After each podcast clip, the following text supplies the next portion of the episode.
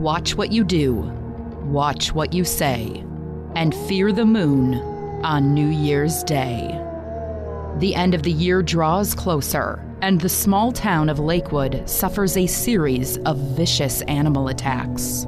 High school senior Emily Burns suspects it may be something worse. Something or someone close to her.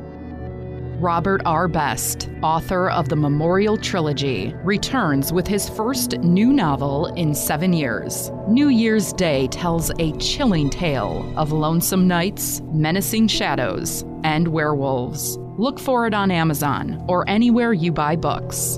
Watch what you do, watch what you say, and fear the moon on New Year's Day. This program is a proud member of Univaz. Unified, unique, voices. Learn more at univazpods.net. Hello, my name's Patrick, and I'm a Scream Queen. I'm a Scream Queen, and so are you!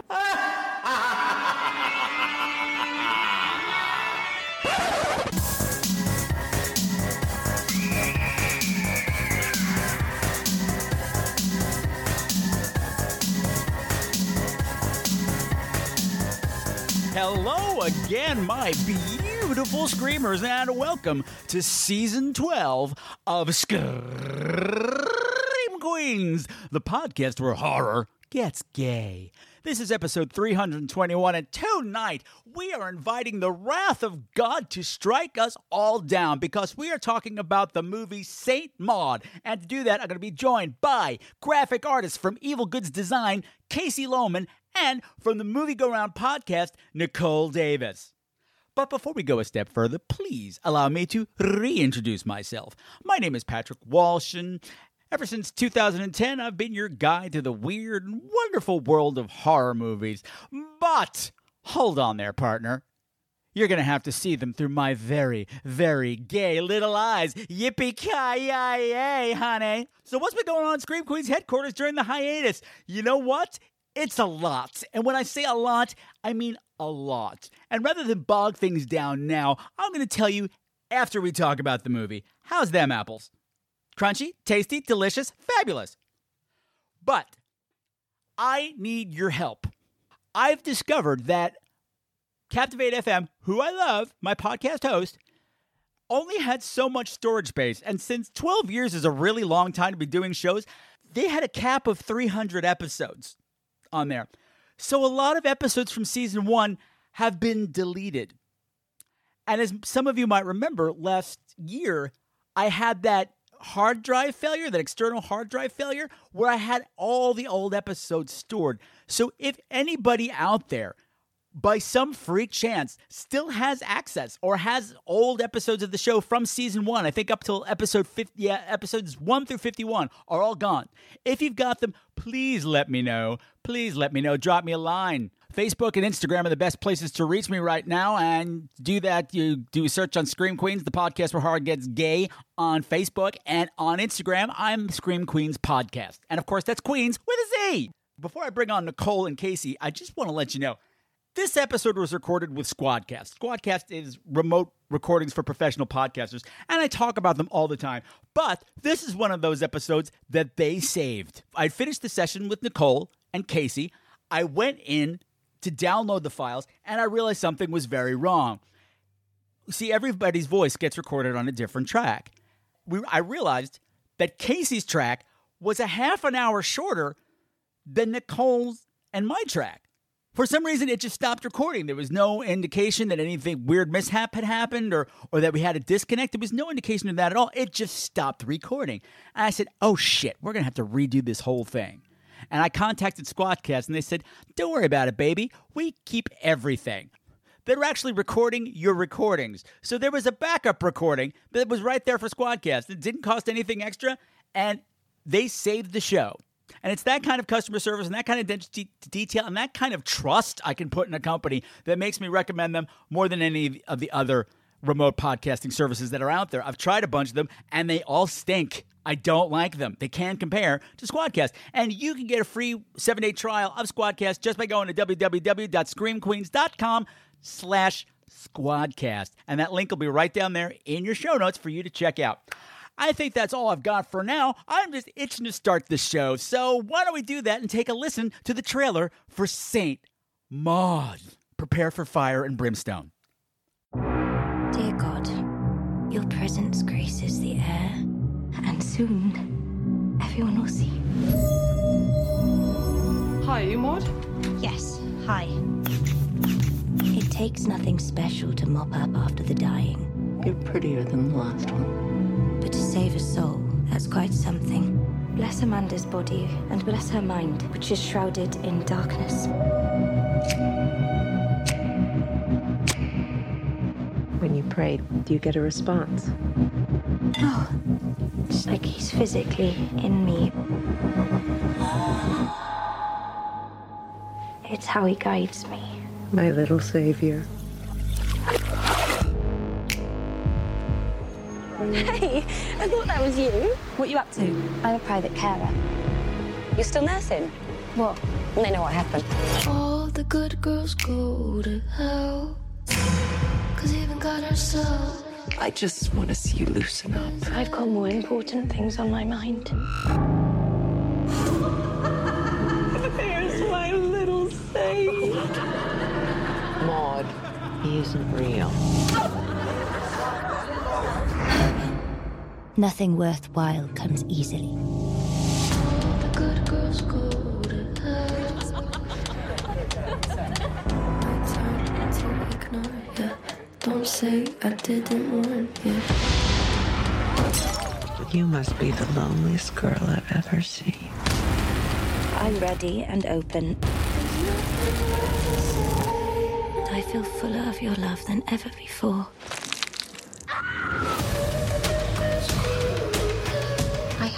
Responsibility. Oh, yes, of course. This is life and death on another level.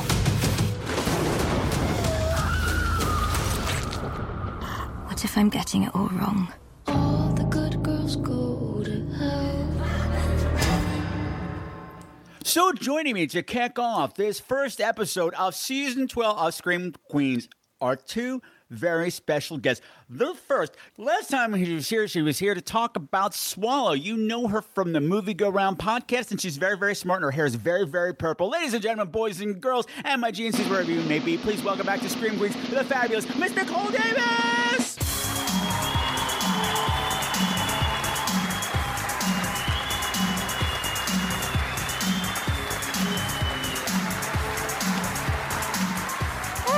Thank you, thank you. I'm excited to be here again. This was this was a movie. This, This was, was a a movie. movie. One of these times I'll have to have you on here for some fluff because they bring you on for the heavy hitters. Yeah, this one I was just like as soon as it ended, I almost I wanted to text you and be like, "Now that's an ending," but it was like 11:45 and that's not appropriate. So I didn't do that. I live for inappropriate, Nicole. You should know that by now. And speaking of inappropriate, which means nothing at all because she's very, appropriate, I am thrilled to have for the first time as a guest on the Scream Queens show. You know her work more than you know her voice. She is the artist behind the Femmes of Fright that were featured last February during uh, Women in Horror Month at the Scream Queens merchandise store. She is the uh, lead, the, she's the creator of the Evil Goods Design Company and She's here tonight for the very first time. Ladies and gentlemen, boys and girls, GNCs, wherever you may be, please welcome to Scream Queen Studio, the fabulous Casey Loman!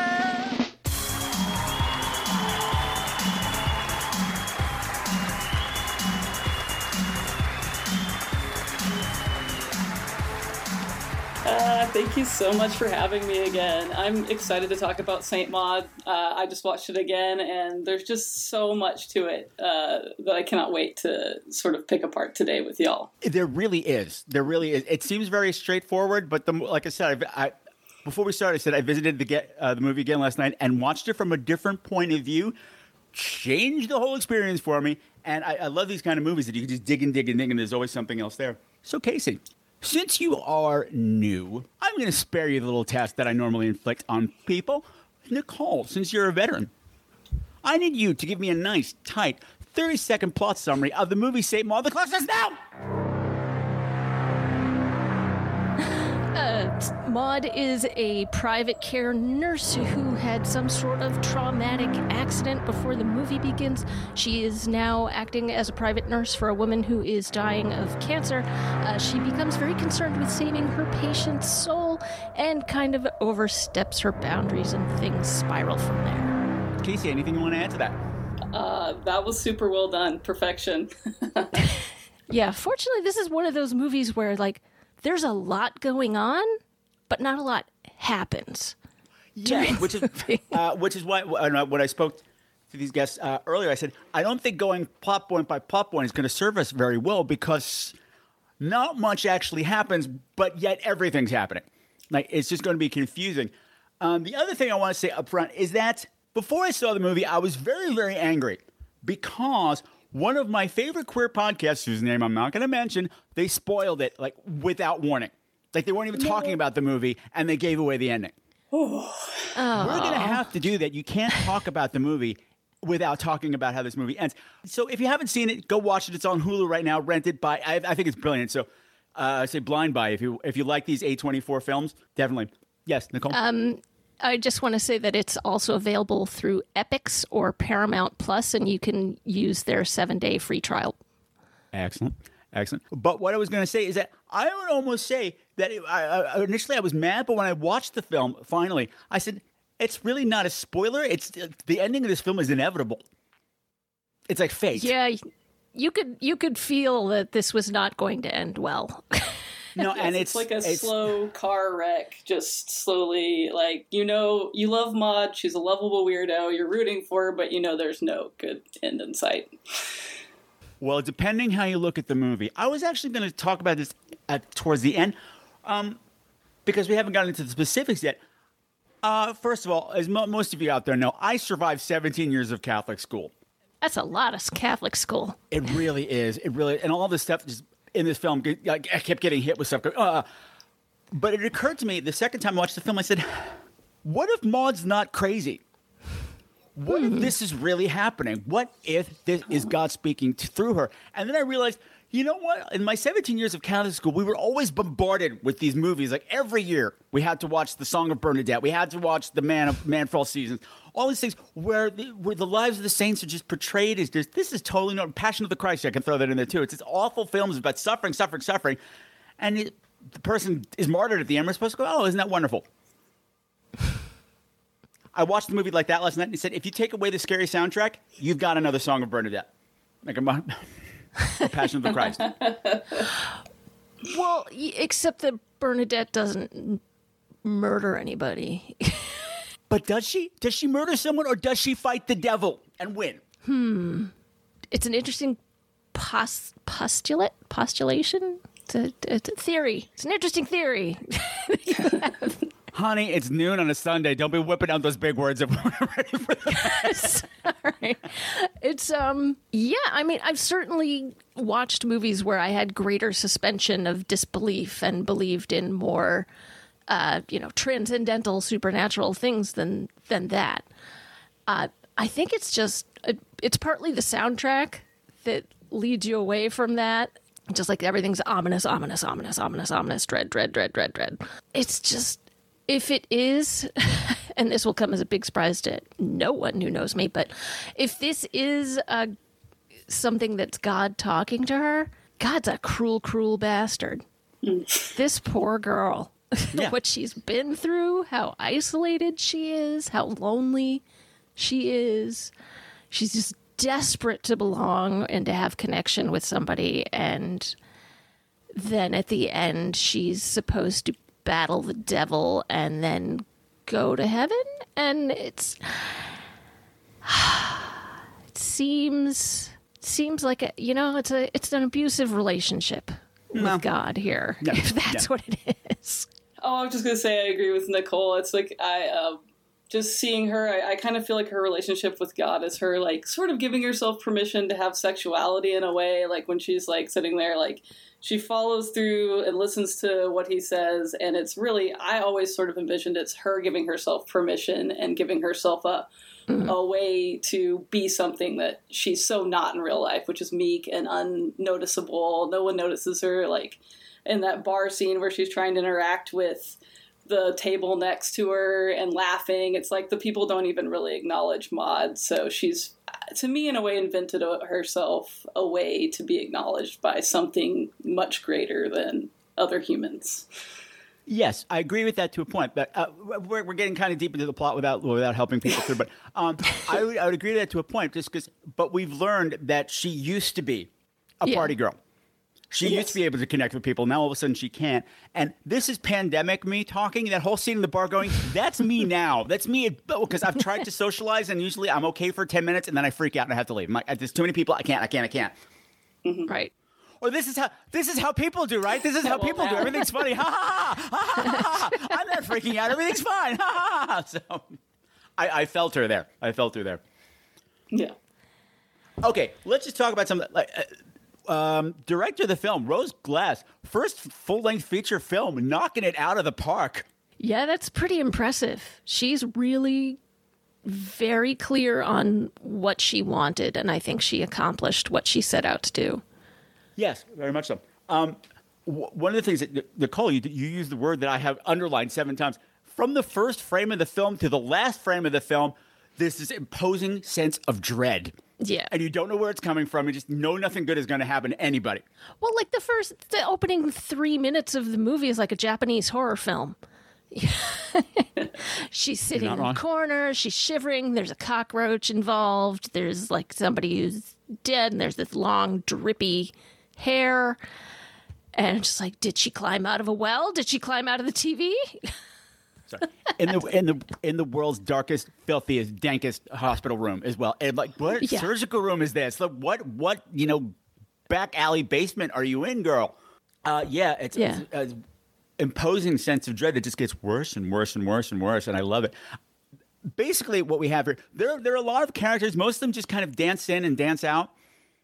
They leave their mark, but we have basically a spiritual chess match going on between two characters, Maud and Amanda. And both of these actors are amazing in different ways. Um, Morfydd Clark plays um, Uh, Maud. Welsh, the double D, it's Morpheth. Thank you. Thank you. These are Welsh. Thank you. They got 27 consonants in a row and it's spelled th. my apologies, my Wel- Welsh listeners. Thank, thank you for the correction. Yes, uh, yeah, I, I love her. Like this, this role could have been played crazy, and it's wonderfully understated and controlled, which makes her frightening. On the flip side, Jennifer Earl, uh, uh, uh, sorry, Jennifer Ale, as, Um, Ehle. Sorry, I, I looked them all up before we started. I did too, and I forgot. So thank right. you. It's, it's, I'm out of practice. Jennifer Ehle as Amanda, magnetic. Yeah, yeah, looking like looking like Meryl in a turban. I wrote Meryl. She's giving me Meryl. She's giving me Sigourney, 100%. and she, as they say repeatedly through the script, she's serving Norma Desmond realness too. So of course the gay is like, ah, we love her. she's, giving me all, she's giving me all my icons in one person. what I love about her is that she's this dying woman with stage four lymphatic cancer of the spine Oof. And she's she's also isolated, but yet she's still connecting. She's still yearning for these connections, and she still has joy. She has joie de vivre, even though she's on her deathbed. And it's such a stark opposite of Maud. Go. Yeah, she's just boozing a lot and smoking absolutely nonstop. I think she lights a cigarette in every scene that she's in. It's like, why stop now? You know, Exactly, you have stage, stage four, four. lymphatic Yeah. cancer. Yeah. Why not? And she's lost Yes. everything. Like she used to be a dancer, and I mean to have your body turn against you like that when your body was your was your art and your life, and the body is your stage, as her book was called, and to have that taken away from her, and yet she's still hanging on there and wants to love and laugh and and oh, did I just say live, laugh, love? I really did. I just really. I, I mean, uh, for a woman who's like on her deathbed, she oozes coolness. So, like, you know, I think that like triggers Maud in a way. She just wants to know her and be close to that coolness, even though she despises it. And it's it's this interesting tension. because she can save her from that. You don't need anyone else. You just need me and him. That's all you That's need. We just need each other. So I'm going to start cutting people out of your life, like again, abusive relationship. Right. Even though she doesn't have much patience for creative types, somehow she's still drawn. Yes, yes, I To loved her. that whole line about you know not having any patience for creative types was so amazing.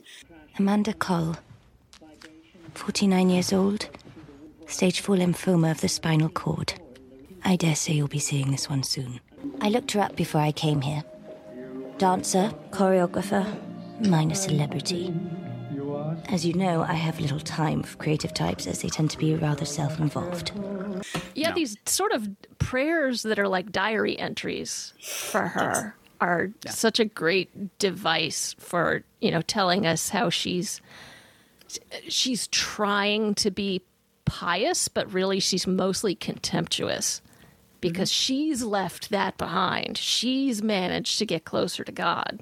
Mm-hmm. But these people don't know what they're what they're missing or what they're doing and maybe she can save them. Yeah. Maybe that's her purpose.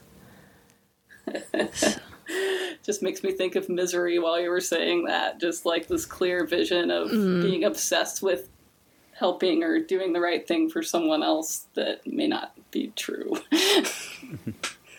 Yeah, that was oh, saw this in an article about the direct the writer director Rose Glass. Um, Yes. she said, "We all live in the same world, but we're kind of trapped in these weird fleshy bodies, and we all experience reality so subjectively. I was really interested in that divide."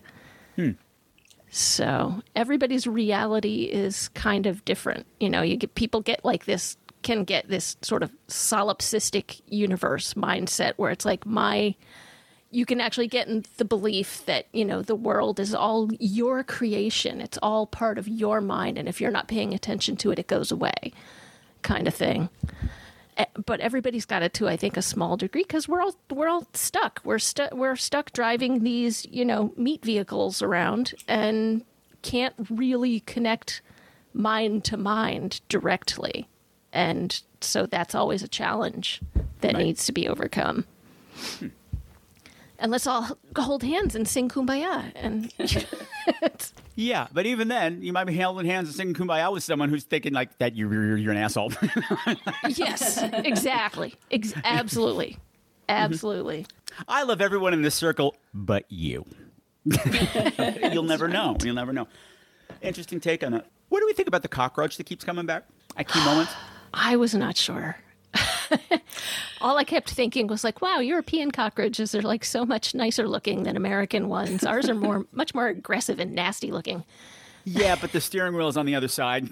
On the, on the on the European cockroaches, it's very confusing. You know what I mean? yeah you ever tried to drive a stick shift left-handed oh man Um, actually, I just want to back up. Do we ever know specifically what what mysterious thing happened at the hospital at the beginning? Do we know? yeah yes i think so i think so I um, keep thinking I know, and then they'll throw in a little detail of going, maybe I don't know. Well, CPR is really pretty violent overall, and it's not uncommon for people to break ribs doing it um, because you have to you have to press that hard to get the heart to pump underneath the breastbone. Um, but if my theory is that you know if the patient is really old, maybe she has osteoporosis, you know, and she goes to do CPR with as much strength as she normally would, she uh, might have broken like all the ribs at once. I know there's an injury that sometimes happens in car crashes where a person's chest hits the steering wheel and all the ribs break around the edges so that the breastbone sort of floating. That's what So- I got. But then there's a character who used to work with her at this hospital named Joy who keeps dancing in and out, who says something we should have known before. We should have seen that you were in trouble before that happened. Yeah, So it sounded like there was more to it than just that accident. right. Like she did CPR on someone who didn't need it and then killed him or something weird like that. I don't know. Oh, oh, that's a know. thought. I love the setting of this too. I love that it's this tourist town in the off season. Yeah, And it's just- yeah. I was, I was confused about where they were at first because there's this big arcade called Coney Island. Yeah. And it's just like, wait a minute, that's definitely not New York. That's not New Jersey. What is that? I thought that since I knew this this film had Irish funding, that Uh, it reminds me where a lot of my relatives in Ireland, Ireland are from. This place called Salt Hill, which is a uh, beachside community, which is all has this one strip that's all ritzy glitzy, but also seedy as shit. Like, and once you get like you get a couple blocks past that, and then the mountains and farms, and in the farms of these mini mansions. And I said, this could be Salt Hill. So it's like, but it's not. It, it's a, it's a similar community in Wales. And since we're here, the spoil that was given is that Maud sets herself on fire at the end. And when I watched the first time, I said, "It's really it didn't doesn't matter because the movie tells you repeatedly what's going to happen." I mean, even, even some of the artwork for the poster tells you that's going to happen. But repeatedly, from almost the beginning of the movie, there's always images of boiling, uh, boiling blood, simmering, steam, fire, and that ever-present lighter that she has. She's always got that lighter, yet she conspicuously does not smoke. Yeah. yeah, all the William Blake artwork showing all the flames too when she's going through the book. It's just it's pointing all directions that she's going to do something like that. So it wasn't much of a question. If you're already mentally unwell, William Blake is not the artist to go study.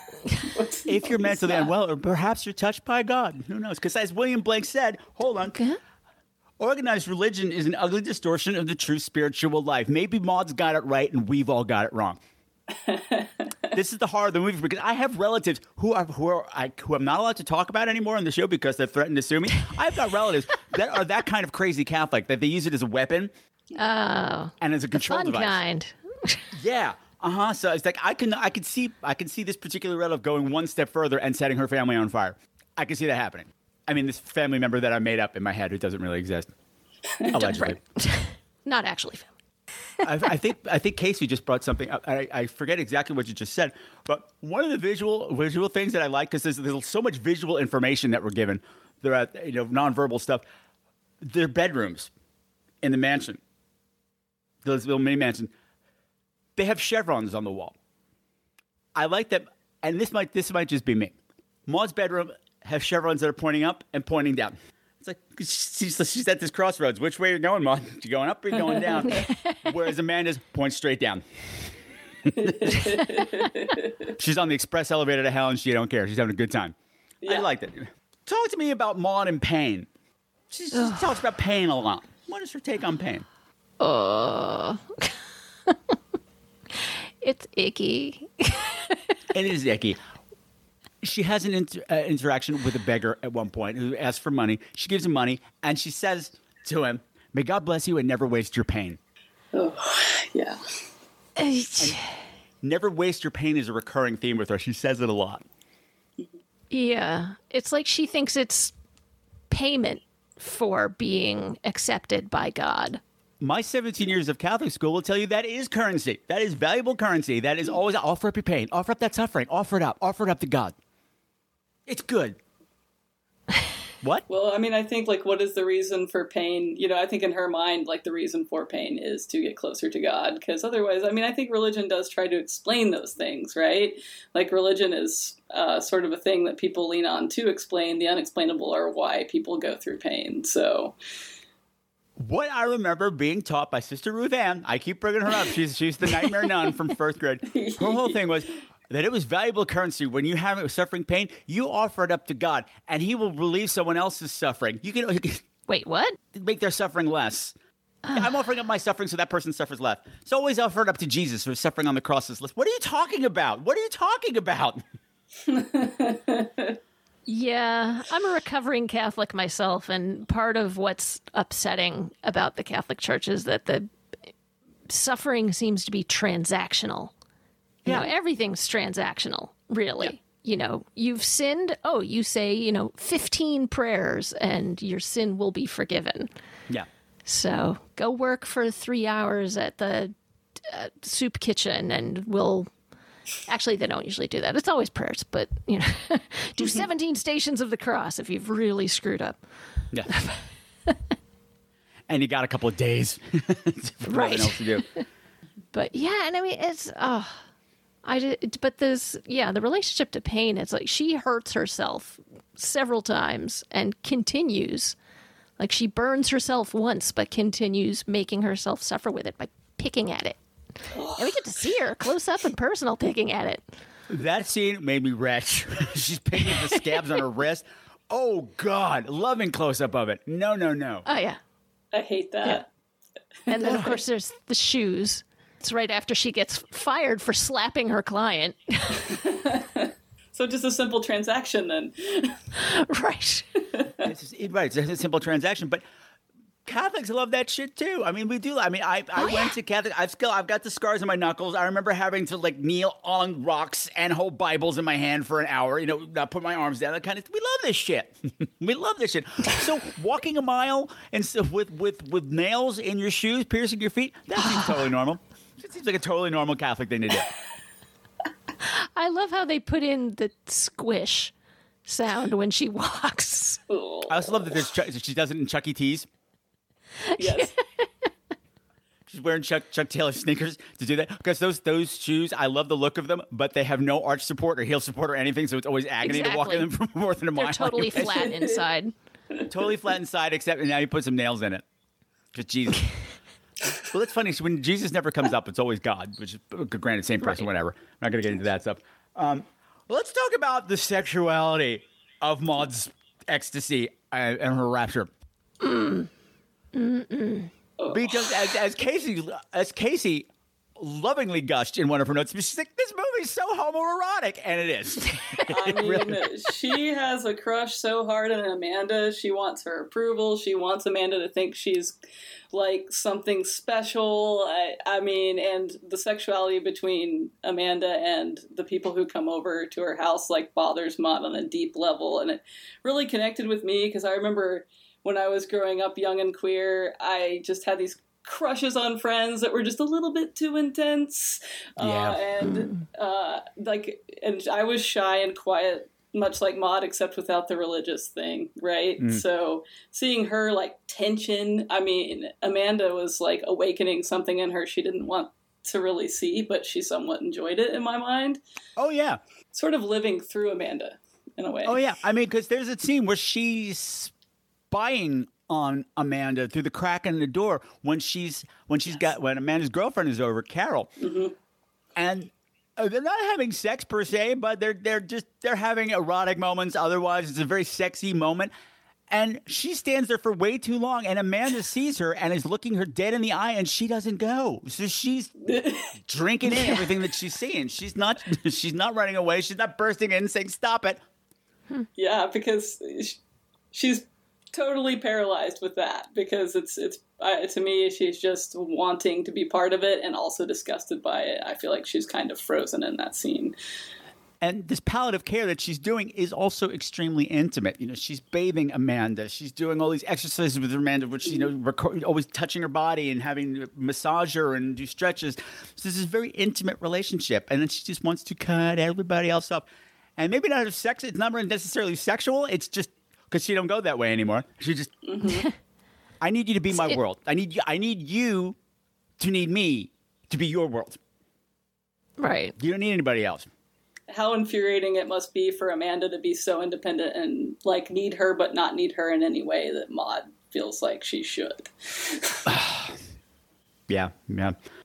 Her description of how she, they have the discussions that when when uh, Amanda asks, like, so when you pray, do you actually hear him? Does he answer? And she says, no. When you pray, do you get a response? Sometimes he talks. You hear his voice. Most of the time, it, it's just like he's physically in me or around me. It's how he guides me. Like when he's pleased, it's like a a shiver, or sometimes it's like a a pulsing. And it's all warm and good. And he's just there. It's more like I feel him in me or around me. It's like a shiver or a pulsing. I'm going, mm-hmm. Mm-hmm. Pulsing, you say. So you're having these spontaneous orgasms all over the place. Okay. Uh huh. Uh-huh, okay. but it's I mean, not you sexual. gotta pay extra to have the pulsing setting on your vibrator, so I can see why Yeah. It's true. why she'd It's be tr- enjoying it. so, but yeah, that's the. I I saw a few um, like reviews or interviews that refer to them as godgasms that she's having. That's and I mean, it really looks like that. You know, you look at old paintings of the Catholic martyrs and saints, and they've often got this expression on their face that's supposed to be like transcendence and closeness to God, but also can look like, wow, they look like they're kind of having a good time getting roasted or poked by arrows or, you know. yeah, the O face. Yeah. hmm But uh, that's, she makes some, but at the end of them, though, she ends up, her face gets really distorted and it is disturbing. Amanda, do you mean? No, uh, Maud, after she has these, when she's Oh, having oh, these, yeah, yeah. these godgasms, you know, at the end, her face like stretches. Screaming. Yeah, it's, yeah, yeah. It, it, it's- it definitely doesn't look pleasurable. It looks past pleasure. It's 'cause it's like- Right. more like shock. um, did you notice their scars? Yes. Yes. I, I mean, I got Amanda's. Amanda's got a big. You see when they're bathing, she's got a big scar on her spine. Was I right? Did, did Maud have stretch marks on her stomach? It's certainly possible. I thought it, it could either be stretch marks can look that dark and that reddish, but I thought it also might be that she used to self harm. Yeah, I couldn't tell. And I think I like I like the oblique. Is, is there a baby involved in this somewhere? Was there a baby? Did we have an abortion at some point? Did, was she pregnant? Was she not pregnant? Or is she just clawing at herself? Maybe uh, during these godgasms. Who knows? It's bit- yeah. I thought it was self harm in the past, possibly, because it definitely looked like scratches all over the stomach. But that's a Yeah. good point. I didn't even think about it at that angle. Yeah. Because we know she used to be a goer. Yeah. Yeah, that's true. That's true. There's, there's Um, the scene uh, they met. The, okay, I want to talk about the birthday party scene because the whole scene is delicious. There's so much going on in this scene. Okay, first of all, we have, we're introduced to this character. Who's Carol? She's a friend slash possibly a sex worker slash you know I I get the feeling more that she was a close friend that Amanda gives money to just because she might need it. She's like, "Oh, you need help with the rent this month. Let me give you some money," kind of thing. And we boink every now and then. right. Yeah. Yeah, that's what I got. She's a friend with benefit. That's what I got as well. Um, who, of course, Maud immediately takes dislike to. I wanted more of Carol, but Carol is there for this big birthday party where everything comes to a head. And like we said, this whole movie has been about Maud trying to become the only force in Amanda's life. She's already confronted Carol and say, "You need to go. You need to make an excuse and not be around her anymore. This woman is dying. She needs to concentrate on dying. She doesn't need to be distracted by your happiness.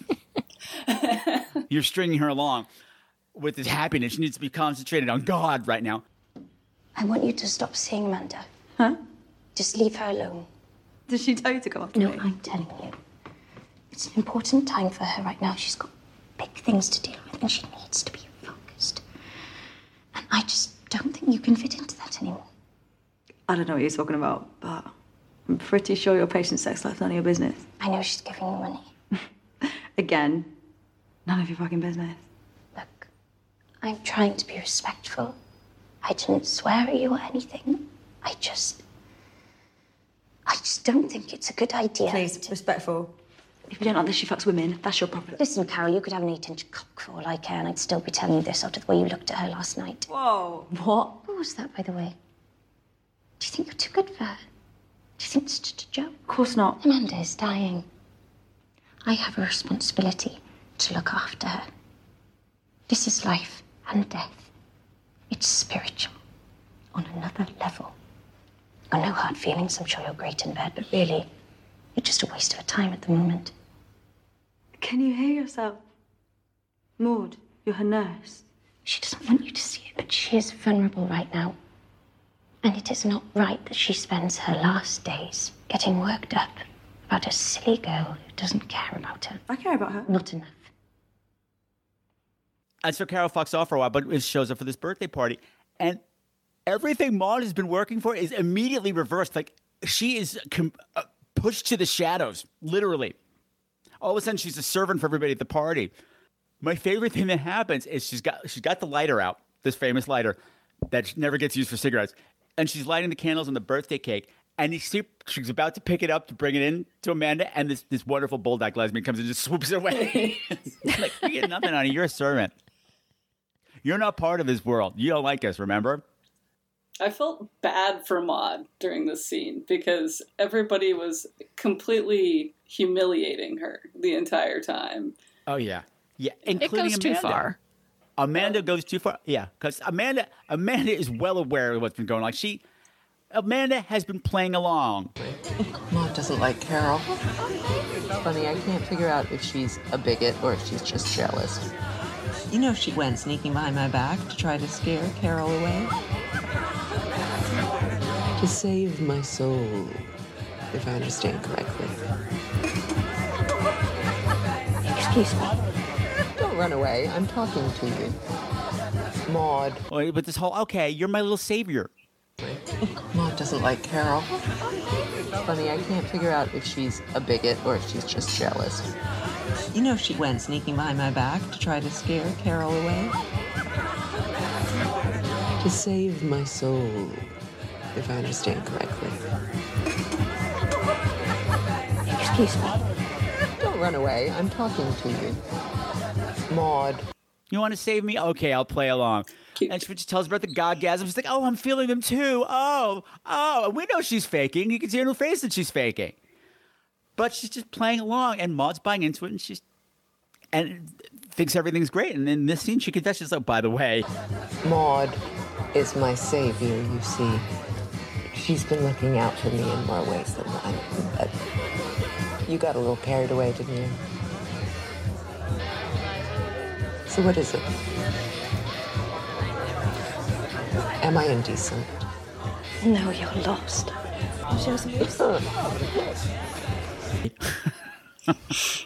That's what and my, mocks her for trying to save her. Like you're not going to save me. Nobody can save me.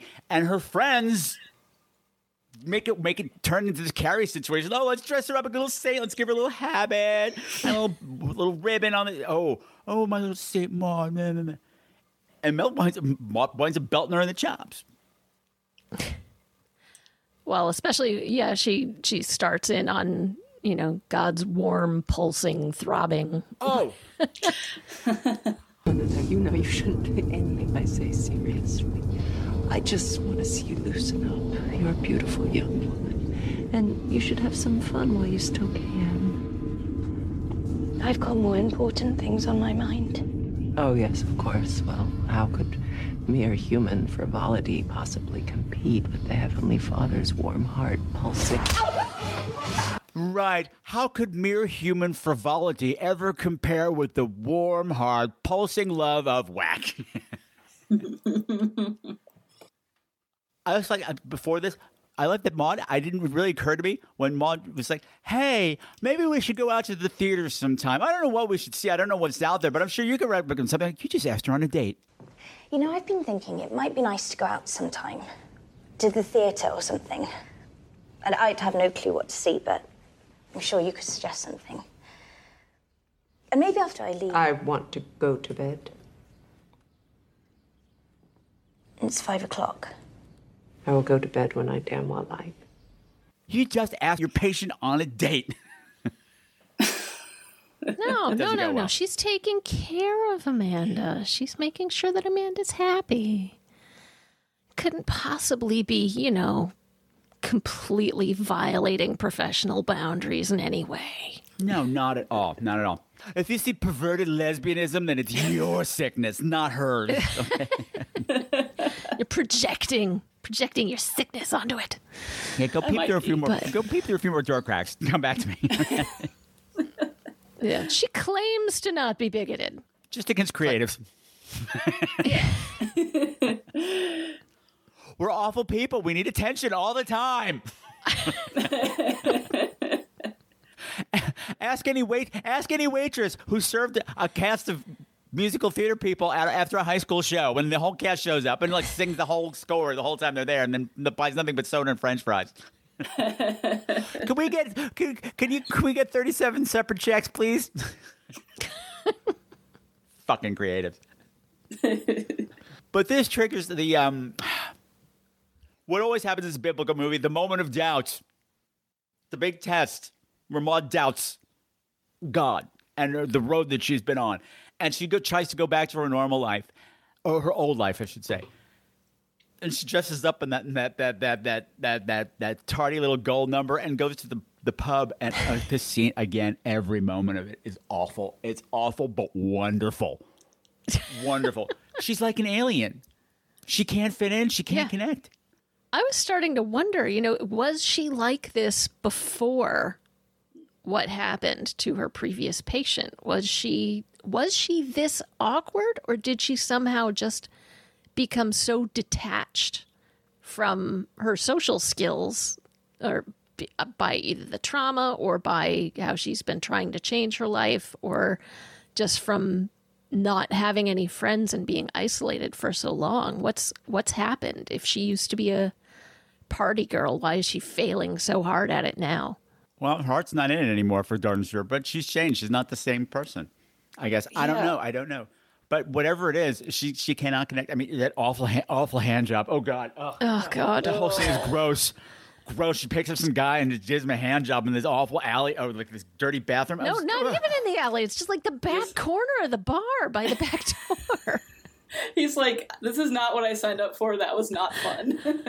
No, Like, none of it was. It was oh, and it's clinical. She, when she's done, she's just like flicks her hand to get flicking rid her hand. Like, oh, it's awful. Like there's no, there's no. Yes, she yes she had sex with somebody, but there was no connection. And we keep talking about the scene where she's just she goes back to the table. I hope, we don't see her wash her hands either. We never see that happen. And she's just trying to she's trying to fit in. There's this group of people next to her, and they're laughing and having a wonderful time. And she's trying to do that eavesdropping thing, and just ah, ah not included. Ah, I am also a human being. Ah, I am not from outer space at all. Ah. please invite me to your table even though you don't know me I mentioned the dread in this movie, and this is one of the, this is when it was really kicking in. Every single person that Maud comes into contact with, the whole movie, I'm going, mm-mm, mm-mm, mm-mm, mm-mm, mm-mm, mm-mm, mm-mm. I dread uh, in um, when when you were last time to talk about Swallow, and I kept saying there's a sense of dread. I was so worried about our main character the whole film, where we were going to go with her. It was like that, but for everybody else that she came in contact with, every person going like, Joy, Joy, Joy, get out, just get out, Run. get out, stop talking to this woman, that other nurse. Even though nothing happens with any of them, that sense of dread is wonderful, and it's even better that nothing happens. That there's no payoff. There's just that it just keeps building. But yes, she, this she ran into at some point in the film. She ran into this woman she used to work with at the old hospital, Joy. Who called? What's the what's her what's her actual name? It's not Maud. Katie. Katie. katie yeah Yeah. And of course, my Catholic school said, "Ah, yes, the famous name change that often happens with saints when they have a conversion, the Saul Paul thing." Yeah, mm-hmm, mm-hmm. this tracks. It's not that she's trying to forget what happened. It's like I, I'm a different person now. I'm Maud, but this word recognizes just like, hey, I, I, we kind of sort of be friends, and we should hang out. And Maud's just So, how's it going? You taking care of yourself? Yeah. We all thought you must have left town or something. Not seeing you out and about anymore. I've been around. Oh, yeah? What are you up to? I'm a private carer. You're still nursing? What? Nothing. Just surprised. I mean, sorry, where are you doing it? Who is? A private agency. And they know what happened. Yes. it's like, yeah, okay, sure. Well, Joy's trying to expunge her guilt, I think, for not having supported Maud when she needed it. Mm-hmm. Mm-hmm. And Maud's just like, you're from before. You don't exist. Until she's alone at the bar. And nothing has worked. She, she didn't connect with that guy. She didn't connect with the table next. She's like, I'm going to call Joy from the bathroom. And that doesn't go well either. Joy's tired, not available. Yeah, well, I, I was just wondering if you want to um, go for that drink. You know, just have that chat and then just hang out. I'd like to, chat. Cool. Great. That's great. Well, you know, if I'm honest with you, I did think it was kind of weird when I saw you and you suggested it just because you seemed to like me that much. No, no, no, no, no, I, I didn't, I didn't. Mm, Don't be like that. Yeah, of course. In that case, um, my apologies. I'm, I'm pretty stupid, so uh, bye. It's sad, but I kind of pictured this was Katie calling Joy. Like she'd sort of backslid to her old self for a minute because when she does make contact again, she's full on Maud. So she keeps trying and trying to connect, trying to get. She goes back to her apartment, and she, she has that moment of like, why? Quite frankly, it all just seemed such a waste. I was ready and open and alive, and this is my reward. Unemployable. Unoccupied.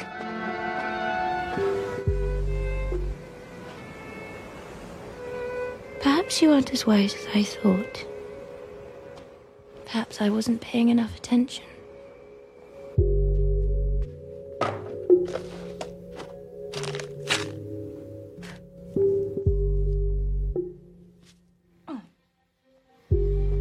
Can't help but feel an act of spite has occurred.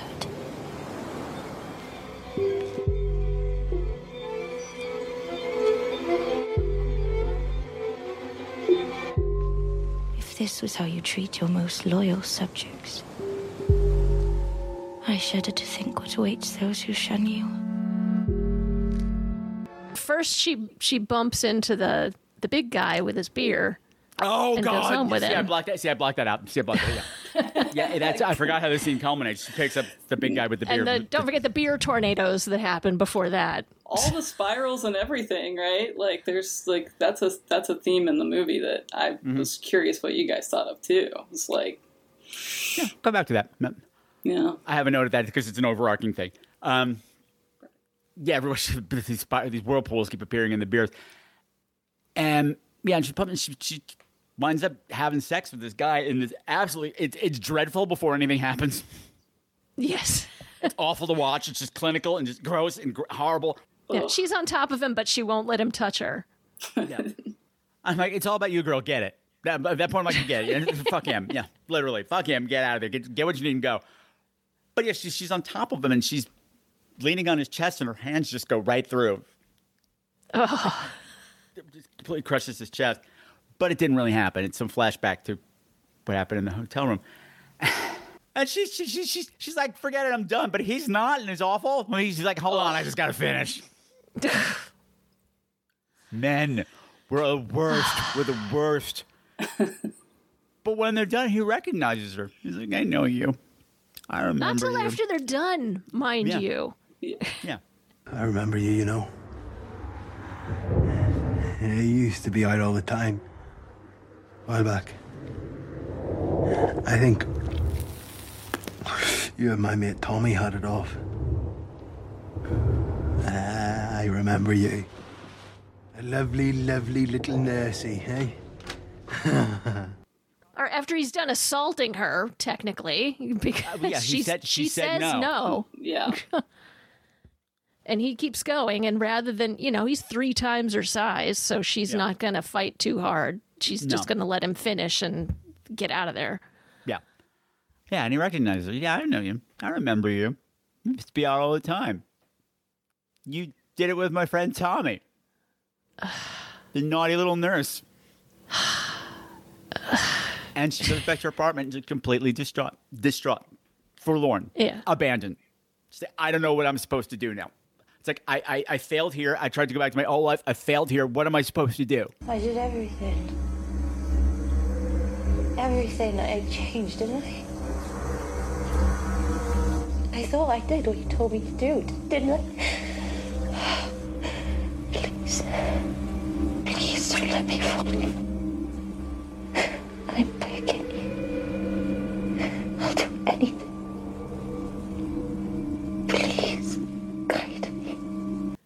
I loved all of it since we brought this. This is a good time to go back to the spirals. There's a lot of Omen's importance in this. and I love the scene because all of a sudden she's having she's convulsions that almost like um It looks like a seizure. Thank you. I was going to say it looks It like does. epilepsy to me, but she vomits everywhere. She's vomiting everywhere, and she's in horrible, racking pain. And all the time, all of a sudden, like, the sky is just filled with fireworks outside of her, outside of her building. And I'm going. It's the off season. Why are there fireworks right now? But I said the Bible is full of this shit. It's full of portents in the sky and things like the. I don't know how, like, eh, like the, the, the, crucifixion at the moment that Christ died, the sky split in twain. What does that mean? What does that mean? But I'm saying, okay, fine. There's there's your omen right there. The sky's on fire. God, this is how God's showing himself. He's showing himself as the cockroach. Why not? He's been a bush. He's done all these crazy things. Why can't he be a cockroach? It's a very resilient little. It's a very resilient little uh, creature there. Then and she winds up levitating. Ugh, it's so God takes her in his arms. It's so weirdly beautiful. It's a weirdly Mm-hmm. beautiful moment in the middle of this dread-filled film. Mm-hmm. Yeah. Yeah, it's weird to feel a sense of release when you're watching that one, even though you know it can't be good, right? But there is something just beautiful about that scene. Yeah, and her pose kind of mirrors that uh, part of the dance that Amanda had choreographed, where she's you know bent over backwards with her head thrown back and her hair hanging down. Yeah. Oh, that's so good. I hadn't thought about that. Love that. Yeah, and, and of course, Pieta kind of look as Mhm. well. And that, that's it. This seals the deal. Now, we, we, we, the, the the old has been purged. That's what that was. That's the, the last of that poison coming out. You turn your back on it, we're going to take it out of you. It's going to hurt, but I got you, baby. No orgasms tonight. I just got you. and now she's a woman on a mission. She doesn't even know what the mission is. She's like, how am I supposed to know? God even talks to her. I- I- That doesn't happen here. At some point, God does actually show up and talk to her in Welsh. Roeddet ti medru teimlo fod yna rhywbeth mwy. Ar cyfan y ddymuned, oedd cael ei gyffwrdd. Near the end, very near the end. Uh, hold on. Oh, all that's great is like this world is just a game, and you know that now. And you, you're, I'm so proud of how you're winning. You're winning. Oh, Everyone uh, is- before yeah. God talks to her, she she goes and chats up the new carer that Amanda has. Ah, yeah. Oh yeah. So she goes Again, to I was like, investigate. Run, run, run, run, lady, run! Put down that cupcake. Put, throw it away. Run. The conversation is so awkward. I just love how it turns whenever she gets what she wants out of the woman, and then the woman litters, and then Maud just like walks away, like I'm done with you. I've gotten my puzzle piece from my video game. I'm moving on.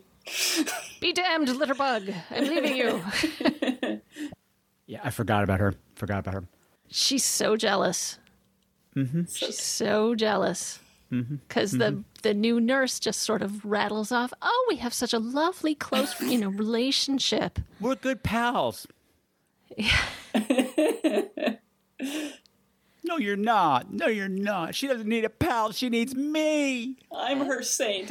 So now we're getting this this new Maud. She's she's she's got this message. We see her filling bottles of water, wonderful glowing water, and you see lining up all these props, making a new outfit. And but she's interrupted by Joy, and I'm so worried. This whole scene, I'm like, Joy, please get out. Oh God, yeah. You've been in this apartment for ten minutes, and you're the only one talking. Why do you not realize that's weird? Get out. get out. How does she not notice how weird it's getting? Because like Maud is completely disassociated, almost like she doesn't even really know she's there, and she just keeps talking. You're like, I'm like, you're gonna get murdered. Run, run. I also love that she's converted her apartment to like a cell at this point. It's like a nun cell because that's what they call a nun's room. It's called a cell. It is it's stripped of anything personal. It's just bed, functional things, religious crap. Right. Has she literally burned all her clothes? Because I we saw her burning some clothes. I thought it was just the like the outfit she had been wearing when she. I, we saw her picked burn the guy. party dress, but I think she burned all the old stuff. Probably. Yeah, I don't. I don't know. She burned shit. Yeah, because she's standing there in her underwear talking to Joy, which Joy also doesn't think seem to think is terribly weird. That's true. Typically, one makes an attempt to get dressed when someone comes over. One makes an attempt to talk to the person who just came over, but you've been rattling on for some time now, and this woman has not said a word. Yeah, Joy's not really very, you know, perceptive. and I don't know what she said, but whatever Joy said something that saved her own life because I think that she could have killed Joy at some point. Like she's got it's something on her Maud's brain that she's like, I'm gonna have to do something about this woman. But Maud, uh, Joy says something that saves her life. I've been feeling really bad about the way I reacted last time I saw you. I'm sure you're doing a great job. You always did. And I know you put a lot of pressure on yourself. What happened before? It wasn't your fault, I know that. You do too, right? So all of a sudden, Maud just says, God bless you, Joy. Thank you. Everything's going to be okay now. I know what I'm supposed to do. May the Lord bless and keep you joy. You are. It was sweet of you to come, but you mustn't worry. You're right, back then I was so lost. But now I am transformed, and soon everyone will see. Yeah, God's God's God's told me what I need to do. You shoot now. and she dresses up in her little saint outfit that she made out of her blankets. And what I love here is when you see her leave the house, she's walking down the hill towards the ocean, and in front of her is this impossibly large moon. It's tremendous. It's swallowing her. It's just more portents and omens in the sky, and I love it. It's a gorgeous shot. And she goes to visit Amanda for the last time. Loved all this too. Amanda, Amanda's not long for this world. She's on her deathbed. She's got a little oxygen thing on. Not terribly alarmed. She doesn't seem to be when Maud comes in. Maybe because she's so close to the end. She's like, oh, at least this is interesting. And she, and she gets a chance to apologize. I'm so sorry. I was unkind to you. You made me think of things I didn't want to. I thought that was a beautiful moment. It was like so sincere. Like, and we don't see Amanda be sincere very often in the movie, and it was very touching. I thought. No, until was, of course yeah. we move on to other things, but. And of course, Maud forgives her. It's okay, and I'm here for you. This is the moment. This is what this is what palliative care is all about. We hear this several times that that you're the person that you're going to be there when that person passes. Amanda has that question like, oh, what's it going to be like? Who am I going to be with? What is the last thing I'm going to say? And the answer to all the thing is Maud, Maud, Maud, Maud, Maud. and in a normal palliative care situation, that's normal, but there's nothing normal going on. And she's trying to bless Amanda. She's got, she's blessed her own water from the tap and she's trying to put it on Amanda. Amanda's having none of it. Amanda is smacking Maud's hand away and she delivers the line, which sums up the whole movie beautifully. You must be the loneliest girl I've ever seen.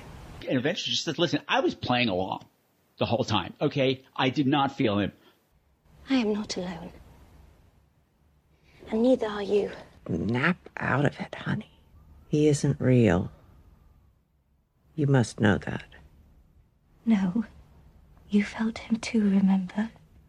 We both did. No, honey. I didn't. That's not true. You have no idea how dull it is to be dying. But Amanda's not done yet. Oh, no, no. She's got one more poison arrow to shoot at poor Maud to break the last tiny bit of her faith. I hate to be the one to break it to you, but it's just you and me here. Nothing you do matters.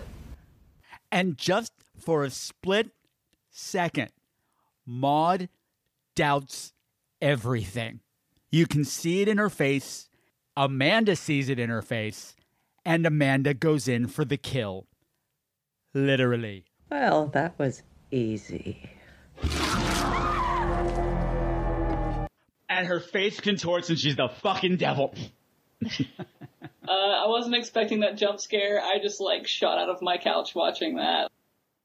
But she made she made Maud doubt for just that one second, and that was what whatever was in her wanted, and she contorts to this devil thing, and it's not a long confrontation, but it's a great one. Take some responsibility for your actions. You came back here because you are alone. If you were a true believer, he would be enough, but it's clear now you're as weak as your faith. It's a great one, and Maud stabs the shit out of this poor woman. uh, yeah. and like I said, like I said, watching it last night, I'm going, I could, I could see this in one of these old movies. This is, this is when Saint whoever fought the devil and won. Isn't it great? She was the devil the whole time. She purged the devil from, from Amanda. Good for her. Well done. So proud of her. Save the world.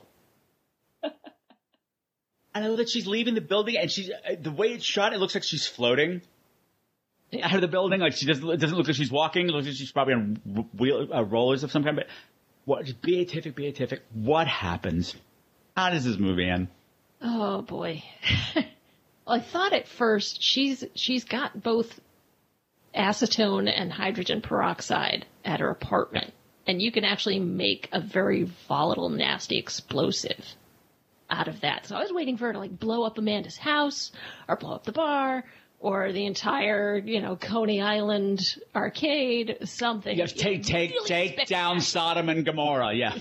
right, right. I was expecting something a little a little bigger and grander, but instead she just takes her giant jug of acetone to the beach. Ah, That's- ah. I mean, I know, it's, I know it's not real. I know and sets I know herself it's on fire. real. Yeah. Pours it over her head, and you can hear the people in the background becoming alarmed and telling her, "No, don't do that. Don't, do, you know." But nobody's actually physically trying to stop her. They're all telling her not Yeah. to do it, but nobody's nobody's taking hold of her to try to stop her. Yeah, when when we cut from when we cut like to Maud's point of view, they're all frozen.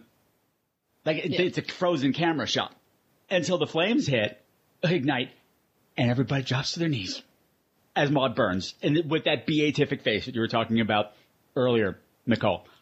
Wonderful. The wings. oh, She's got wings now, and then just for a split second, you see what's actually happening. You don't get the pretty religious painting for a second. You just see burning flesh, screaming woman for just a split second. That's the end of the movie. But again, the sky, there's a spiral in the sky. The clouds are just swirling. It's, it's, and you could, like I said, I watched the first time going, wow, uh, you know, you can take it that this woman's crazy. Look at this rapture that, and this, it broke at that last moment for her to feel all that pain. Or you could say, Ma, Saint Maud fought the devil and won. And then when she, the fires of God consumed her, the entire world fell to its knees. Hooray for God. Whatever that means. I love this movie. It's, it's dark as shit, but so much to dig into. We've only even scratched the surface here. Yeah. Yeah. We, I mean, we, God talks to her. She thinks like actually, she actually hears a voice talking to her, speaking to her in Welsh. So they have subtitles for it, thankfully, because I don't happen to speak Welsh, so. Apparently, cockroaches do, oddly. Yeah, I know. All cockroaches speak Welsh. That should be the title of like a children's book. All cockroaches speak. Um, okay, calling from some personal experience. Most of my listeners know this. Maybe not this particular detail, but um, back in 2003, I was dying. I, I got a full AIDS diagnosis. Um, I spent three, uh, six months in the hospital, three of which I have no memory of. Like I went to bed one night, woke up what I thought was the next day. It was three months later, and I was fine all of a sudden, and nobody knows why I got better. Like the the, the diagnosis that I had was uh, progressive multifocal leukoencephalopathy, which is a progressive disease that you don't get better from. You will be dead in a year, and I'm still here. Nobody really knows how that happened, but in the months following, they had me on this medicine called Mepron. which is an anti-pneumonial, keeps you from getting pneumonia. I was on it for three months. I found out afterwards that I shouldn't like a nurse friend of mine uh, who her uh, and the doctor that I went to after this when we ditched this first doctor. They said, "Oh my God, you're not supposed to people have like the maximum you're supposed to have that on is for two weeks because it doesn't leave your system. It builds up, and what it was doing, it was making me insane. And I was having these moments of rapture, and like what would happen? We all of a sudden colors became really intense and gorgeous, and like music was physical. And I was at the point I'm going, I survived this horrible thing that nobody knows why, and now I can see all this stuff. It must be God. I have been saved, and yeah, manic stuff. And so I could, I, like, I could see myself in Maud. That, uh, yeah, you could, that, that there's a fine line between crazy and sainthood. And if you look at the lives of many of the saints. You're going, that sounds an awful lot like schizophrenia. That sounds like epilepsy. It sounds like a lot of the saints were just mentally ill. But they didn't have any explanations for it back then. Right. God did But it. Yeah, we do. The Sky Wizard did it. It was just it was just an interesting uh, layer for for me. I'm like, because I, can see most of it. I'm like, I know what that feels like, honey. I know what that feels like to have the walls talking to you, and you think that's okay. It's because you're special. No, honey, you're just on a whole lot of drugs you're not supposed to be on. In my case, but yeah. Praying in front of a shrine that's. Did you notice that her all the items in her shrine appear to have been discarded from somewhere else? You know, she hasn't been converted long enough for these things to be this worn and old Hmm. looking. I'm figuring that she like scooped it up off the streets here and there from people's trash. I like that. It's interesting. I like that. Oh, okay. So there's a whole backlash in the horror community against these A24 type films, the art house films. So many people say it's not horror. I hate that. Gatekeeping. Yeah, that's exactly what I was gonna say. It's like I hate when people try to say something's not a horror movie. I feel like if you feel it's horror, it's horror. Uh, Exactly. I feel the same way. Um, I just find it's and it's always the same people, and I hate to point it out, but it's the same type of people. Like I, I don't know how I don't know if you've seen it or how you felt about um, uh, promising young woman. mixed feelings. I get that. I get that. But the amount of people, it's always the same kind of, it's always the same kind of young white dude that's not a proper rape revenge movie. She should have been out there with guns blazing and murdering everybody. Like, that's been done. yeah, we have those movies. There's a thousand of those movies. You can find those movies. Let's move on. I, I, lo- I, I, like a lot of promising young women. I loved. I just thought that they, that they handled that brilliantly. That she got her revenge without killing anybody. Also, fantastic movie. Mixed feelings just because, yeah, it's a tough movie. Well, yeah, of course, of course, Yeah. yeah. Um, oh, I'm sorry, we're not talking about the movie, but my favorite thing about it is how uh, many of the people came. Most of the cast came from comedy, Yes. particularly the men, because that makes you trust them on an instinctual level. Oh, they're just funny. They're safe. Yeah, they're it's funny. brilliant. The nice guy, And the he- toxic nice guy. I mean, fantastic. Yeah. And you can't trust Yeah, yeah, any yeah. of them. You can't. Yeah, I love that. that happened in um, Colossal uh, with Jason. Oh, what's his name? Oh, Ted Lasso. I couldn't get to. I couldn't get to that one. But I tried. a- watch- I it's a tried. comic actor primarily um, Yeah. with doe-eyed and uh, This is bothering me. I'm blanking on everyone's names. So So, eat a bowl of wet dicks, Nicole. Hello, this is Flem the Gargoyle. The actor that Nicole is trying to think of is Jason Sudeikis. Why are humans all so stupid? Why are you all so stupid? You know how you get less stupid? By letting me poop in your mouth. Back to the show. anyway, in Colossal, the the male primary actor is usually has done comedic stuff in the past, so you trust him, and she's you know the woman's building a relationship with him, and then there's a turn in Colossal, and all and it seems especially ugly because she started out trusting him, and he seemed like a good guy. So if I, I mean, I say this is definitely horror, especially I, if I mean, if you're not maybe familiar with Catholic religion or religion, religious people in general, you might not get it as much. But I like I saw so many people I knew in this movie. Yeah. Like I said, I have that relative that could very much be Maud, and I've also seen like the the, the flip side of that, the people that are under her control. Hmm. And how they're, they're played, and just like I said, all these things that they taught us in school, which are just ridiculous or the, the transactional nature of things. Like it- it's very strange, and it points it out beautifully without being um, heavy-handed. Like I said, I did, that I was able to take away this totally different interpretation of it that I enforced on myself. Like, what if I watch it like it's the Song of Bernadette? I could see, I could see if they took away that soundtrack and changed the title a little bit, that we they would be making us watch it in school every year, Yeah. along with the Now you're Passion of the making me want to watch it again. You know. It works that way. It, it really does work. And it's a very skillful, skillfully made film, especially for first time at bat for a full length feature. Yeah. Yeah. Yeah. I mean that the, that and that gatekeeping keeps coming up. You know, I follow the I, I live in Salem, Massachusetts, and we have a horror fest, a horror film festival every year. And the person who runs it runs a very political Facebook page and puts up a lot of, uh, I think you could safely call them progressive memes and anti-conservative memes and things, and gets a lot of complaints, which is, you know, why do you have to make this page political? Why do you this? Why can't we just enjoy horror? If you don't think horror is It's political, political. you're not paying attention. That makes me so angry. It's like horror's always been political. It's always had a message, and I just Yeah. don't understand these. Uh, usually, guys like Patrick said that just Mm-hmm. think they own what horror is. Remember, I had like I mean, I live in Arkansas, so finding like horror fan fanatics like sometimes is rough. I had a coworker come up and he's like, I love horror movies too. I love them so much. And I was like, oh, great. He's like, what's your favorite horror movie? And I said, Rosemary's Baby, since I was a kid.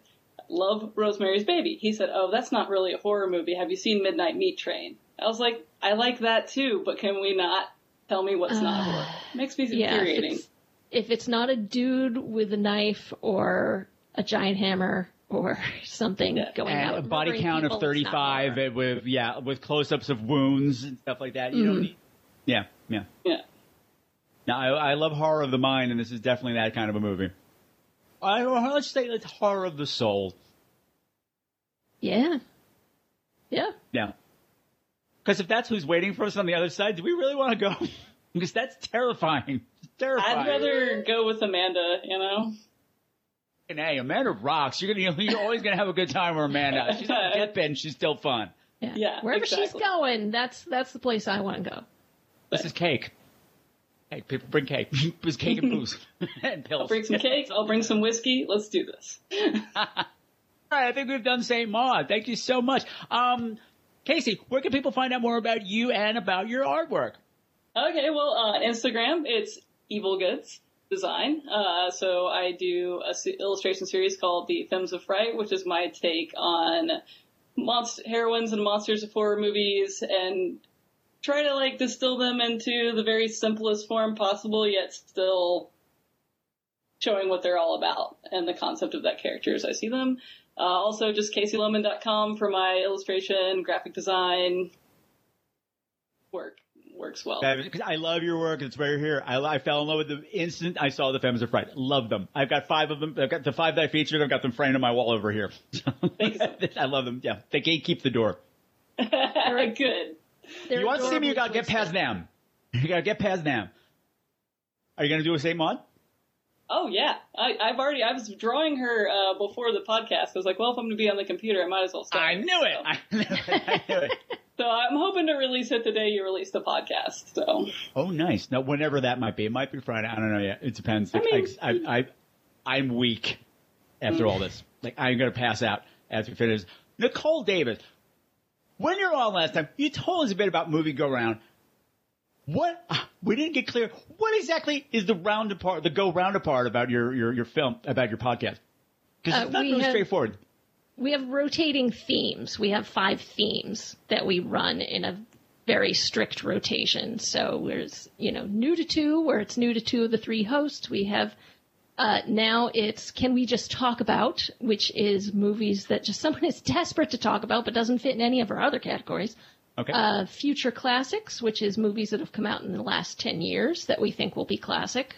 There's Around the World, which is an international film. And then the last one is You Did This to Us, where the audience picks the film, and it's often challenging. so, uh, yeah, you can I know that us- because because you did this to us. You did that to me, Nicole. You That was the one I guess- volunteered for that slot, Patrick. I warned you. I tried. Warn you. I didn't- I didn't know it was on the roster. I didn't know it was going to get stuck with Catwoman. Which will be out someday, I keep being told. Yes, it will. It will. I closer it will. It's only been coming. seven years, Nicole. I know. I, know. I was It's 17 when we recorded that episode. So when it does come No, out, but- you can find it on mgrpodcast.com or any of your podcast apps. And I'm not sure if I said this on the show or not, or before we started recording, but I, I think it was before. I love movie go round in general. You get me to watch movies that I wouldn't normally watch, particularly like the around the world and new to two stuff. And also, I find you guys very soothing. you're very, you're all very smart. You all have your opinions. You never fight. It's, I love it. It's just a nice, nice show. I, it's comforting show. I, I I don't know if I'd want to do it every week if we fought on a regular basis. If there wasn't at least, you know, it, it, there's the occasional affectionate sort of play fighting argument, but that's, that's about it. Mm-hmm.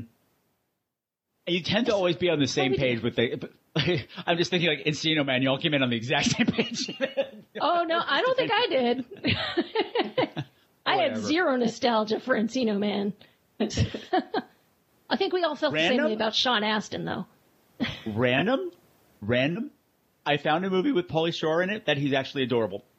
It's pre Pauly Shore, Pauly Shore. It's it's fan, it's a little horror movie called Phantom of the Mall, which is overall adorable. It's it's Phantom of the Opera but set in a mall with teenagers, and he's very sweet in it. It's before he was on MTV and had that character.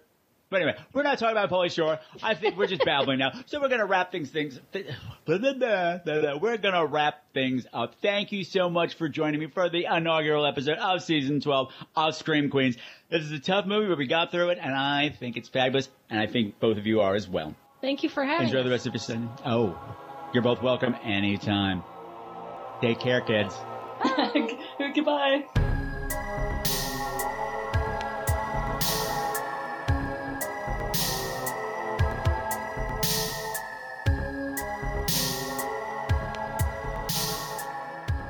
Alrighty then. Thank you once again to Nicole Davis and Casey Lohman for coming on and helping me talk about Saint Maud. And please remember to check out Nicole over on Movie Go Round Podcast. It's a delightful show. And and and keep an eye on the Scream Queens merchandise store because we're going to be featuring five, five, five brand new selections from Casey's Femmes of Fright collection, including that new Saint Maud art as soon as she gets it to me. So check out the store at www.screamqueens.com slash merch. And of course, you can pick up all kinds of stuff there. And it's not just t-shirts over there. It's, you can have all these things printed on mugs or sweatshirts or hoodies or tank tops or phone cases or wall art, pretty much anything you want, you can get it printed on. And plus, you can get the Scream Queens t shirt logo there as well, the official one. Yes. So I've been thinking about the movie Saint Maud as I've been editing the episode, and things have been coming a little more clear to me. I kept saying that this reminded me of those movies that I saw in, in Catholic school about the lives of the saints, and I'm going to stick by that. I'm going to double down on it because listening to the um, playback of our session and the sound clips that I was picking out, I'm going, no, it really does. I said this the soundtrack kind of leads you otherwise to, to say that it's creating tension. And I said, but you know what? I've seen a lot of those as well, and also that sound that they keep using that. Wah. I suddenly realized that's like Gabriel blowing his horn to bring down the walls of Jericho. It's fearsome, as in a fearsome God and an awesome God. It's the voice of God. It might be menacing, but above all, it's awesome. And I'm using awesome like when you look at the Grand Canyon and you are struck with awe, not like 80s or modern day awesome. It's like, oh my God, these, these jelly beans are awesome. No, I mean like you are wonderstruck. I kept leaning for an alternate title. I think I said it a few times, like The Passion of Saint Maud or things like that. I suddenly realized The Last Temptation of Saint Maud would be a perfect title for this as well, because that's exactly what happens, and that always happens in those saint movies. Is that moment where they doubt, where the devil tries to make them doubt their faith, and they come springing back and they rise to glory. That's this movie in a nutshell. If you watch it in that way, you can interpret it that way. It reminds me of that movie Hell House, not the horror movie, the documentary about that um, Christian haunted house where it's all about the deadly sins that are going to send you to hell, and they get everything wrong. And it's incredibly racist, it's incredibly homophobic and sexist, and just horrible, terrifying movie to watch. But they don't comment on it. The do- documentary doesn't tell you that it's horrible and, and sexist and homophobic. No, it lets you decide that. So I remember reading reviews of it, people saying, this is horrible, homophobic, and sexist. And other people saying, praise Jesus, this is a wonderful film. Look at the wonderful work these people are doing. So I love a movie that's open to interpretation like this. So, yeah. Is St. Maud a horror movie, or is it an inspirational tale to call us home to Jesus? Who knows? Who knows? So, as I promised earlier, what's been going on at Scream Queens headquarters since I've been on break? It's been a nonstop nightmare since July. I don't know who out there put the hoodoo on me, but they got them their money's worth. but they got their money's worth because it has not stopped. My mother continues to slip. She doesn't know me at all anymore, uh, which is been really difficult, especially with everything that's happened during this time. For instance, I got really sick. I got, you know, it seems like every six months I get some weird stomach thing. Well, I got another one, and this one was particularly bad. It lasted for three weeks. I couldn't eat it all. I lost 25 pounds in three weeks. So great, my COVID 20 is gone, but I'm also too weak to walk up the stairs. I'm getting better. I'm getting better. I'm pretty much back to my old energy now, and I'm fitting into clothes that I haven't fit into in ages, but it was rough. It was really horrible. And just as I was getting better, I got mugged right outside of my building. And they got my wallet and all my IDs. So for the past two weeks, I've been functioning without bank cards or ID. And the thing is, to get ID replaced, you need other ID, but I lost all of it. So it's all been this snafu of red tape. And it's been miserable. And one more thing. Bum bum smoochy watch yada da da da. What's going on with that cat? I'm sure a lot of you know already, but um, the week after the show ended in July, Miss Smoochy went over the Rainbow Bridge, and it's been really hard. I've been trying to get her into her vet for two weeks because she wasn't right. Something was wrong. But with these COVID restrictions, I just couldn't get it. They only had limited appointments. And eventually I came out one day and she was flat on her belly with her four legs spread out. And I'm going, and she was just looking at me like she didn't recognize me. I said, I got to take her to the hospital, the emergency room right now. And um, it was diabetes. And I, I don't know how it progressed so quickly because we just had her tested in February and she was fine. But it was too far gone. They tried to stabilize her and um, she's, she's left me. And uh, for the longest time, all we had was each other. You know, all during lockdown, it was just me and her. And I have to remind myself how sick she was all the time, and how I how much attention she, and money she required. But I think that just drew me even closer to her. And thank you to everybody who reached out with your condolences. They were all very, they meant a lot.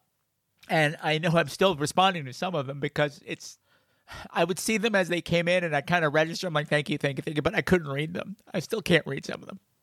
But since this is Smoochy Watch and uh, it's about what's going on with that cat, she's still here. She's right here on the shelf over my podcasting studio in her little urn with her big fat pigeon that Vanessa McHenry knitted for her, watching over her. And um, she's still giving me side eye from the other side. I miss her like hell, and uh, I just wanted you to know because one of the things that really struck me when all these condolences started coming in, I realized how, how many of you had gotten to know her through the show, and people were recounting their favorite stories about Miss Smoochy, and it touched my heart to see how widely she was loved, even though most of you never met her as I said in that stupid song from Harry and the Hendersons, Love Lives On Beyond Goodbyes. I love you, little girl. I miss you. I miss how you drove me crazy every single day. And it just occurred to me that's probably the last time I'll ever sing this Smoochy Watch song. God damn it. Okay. So next time, we are swinging to the other side of the taste fence. We were all tasteful and classy here with St. Maud tonight. Next time, we're going to be talking about Beyond the Door from 1974. And as an added bonus, this is the Nightmare Closet selection. If you're not familiar with the Nightmare Closet, that is the segment of the show where I go back and visit a movie that traumatized the living crap out of me when I was a little kid and watch it for the first time as an adult. And let's just say this movie is bananas. And I said, you you know what? If I'm talking about a movie that's absolutely bananas, there are only two people I want here to really, really dig into the trenches with me, and that is Stacy and Cindy from Creepy Kitsch. They'll be here talking about Beyond the Door, and that is available on Tubi and Shudder. And just so you know, the Tubi version is is edited. There's a key scene that's missing that you really don't want to miss. So if, if you need a subscription, to, if you need a reason to subscribe to Shudder, there you go. You need to see the absolutely insane thing that happens in the first 60 seconds of the movie. So if you want to get in touch with the show, or if you have one of those missing episodes from the first season, please drop me a line out on Facebook. That's www.facebook.com slash Scream Queens with a Z, of course. I'm not on Twitter anymore, so don't bother. I got docs there. Where I told you that story last time. I don't use Twitter anymore. It's not a happy place for me. So, yeah, I'm letting it die. So find me on Instagram at Scream Queens Podcast. Check out the shop. Get your merchandise over at www.screamqueens.com slash merch and come play with us at the drive-in every Sunday night. We've been having movie nights, free movie nights. And I'm going to be putting a schedule up on the website very soon if it's not up already. But this Sunday, we're going to be watching Burning Bright which is a suspense movie that I talked about during that first season. It's one of the missing episodes about a stepdad, a creepy stepdad who decides one day to get rid of those pesky kids of his that are such a burden on his finances by boarding them up in a house during a Category 5 hurricane with a live tiger. Wonderfully underrated film. Come hang out with us every Sunday night at 8 p.m. Eastern Standard Time. www.screamqueens.com slash drive-in. All those links are down there in the show notes if you didn't get them the first time. I think that's about it, kids. So, until next time, my beautiful, beautiful screamers, continue to make the world a creepier place. And don't you forget for one second that Scream Queen's golden rule. Oh, gosh, it's been a while. I'm out of practice. All right, can you help me out? I think you can. Fight or flight. Survive the night. Make it to the final reel. Wear a fucking mask. Wash your fucking hands. Keep your fucking distance. Get the fucking shot. And don't forget for one second how much I love you. See you next time, kids. Mwah.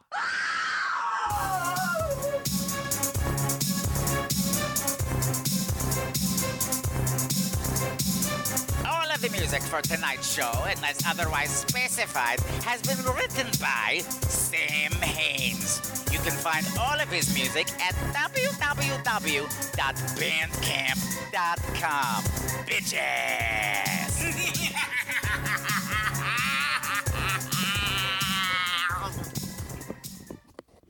Ew.